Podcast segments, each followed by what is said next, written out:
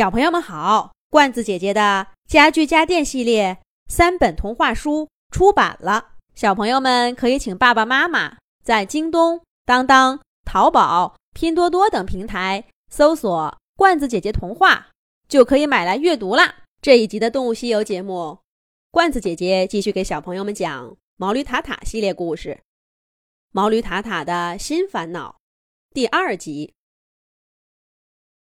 毛驴塔塔正为着主人减少草料供应的事情发愁呢。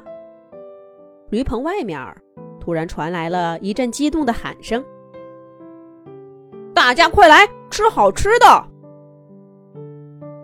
跟着声音一块儿来的，是扑鼻的香草味儿。而且呢，它不是平常驴棚里那些干巴巴的草，而是新鲜的、带着泥土的涩味的。甜甜的青草，小兔子、小老鼠、小蟋蟀和小苍蝇一窝蜂地扑过去，在草堆里打滚儿。小兔子像几辈子没吃过饭似的，大口大口的往嘴里塞青草，吃的直打嗝。小肚子眼见着就圆了。小老鼠专挑草籽儿摘，爪子拿不住。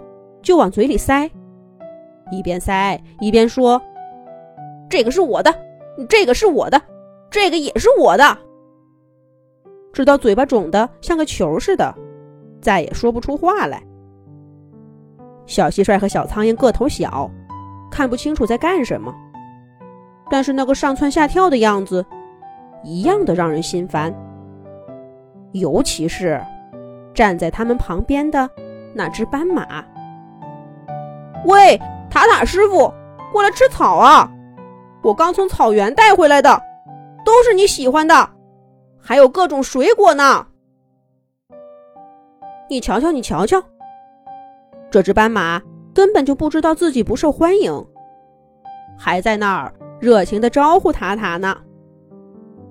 好吧，它只是不受塔塔欢迎而已。小兔子他们欢迎的很呢。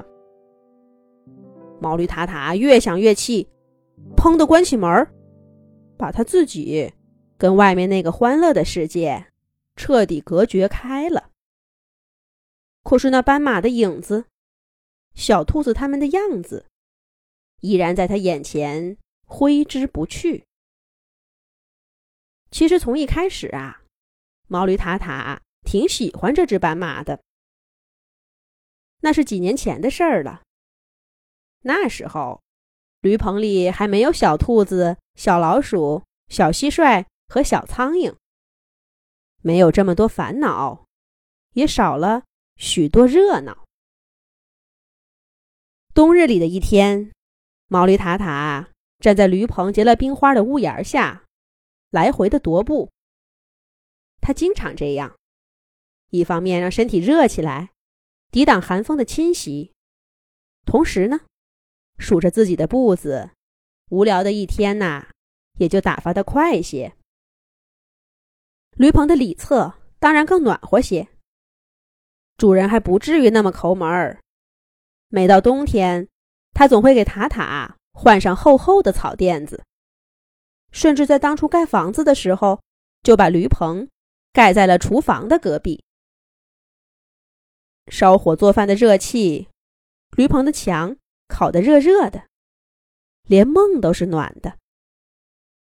可他还是忍不住偶尔出来，吹吹冷风，感受一下冬的温度。默默地盘算着春耕的时节还有多久。快给我点事儿做吧，这日子也太无聊了些。塔塔正想着，门口那儿突然传来主人的声音。慢点，慢点，拐弯，小心，车别倒下。好嘞。大门开了，主人站在门的正中央。他身后是一辆大车，一个人推着车，两个人在旁边帮忙扶着。车板上躺着一只浑身长满条纹的小马，小马的眼睛紧闭着，小肚子一起一伏的，像是睡着了。推车的人把车停好，主人帮着他们把小马小心翼翼地抬下了车。又是一阵当心小心的嘱咐，小斑马被抬进了院子。四个人并没有停下来，而是直奔驴棚而来。毛驴塔塔识趣的让开门口，让他们把小马抬进去，他才在后面蹑手蹑脚的跟上。小马躺在那张软乎乎的草垫子上，四个人站起身。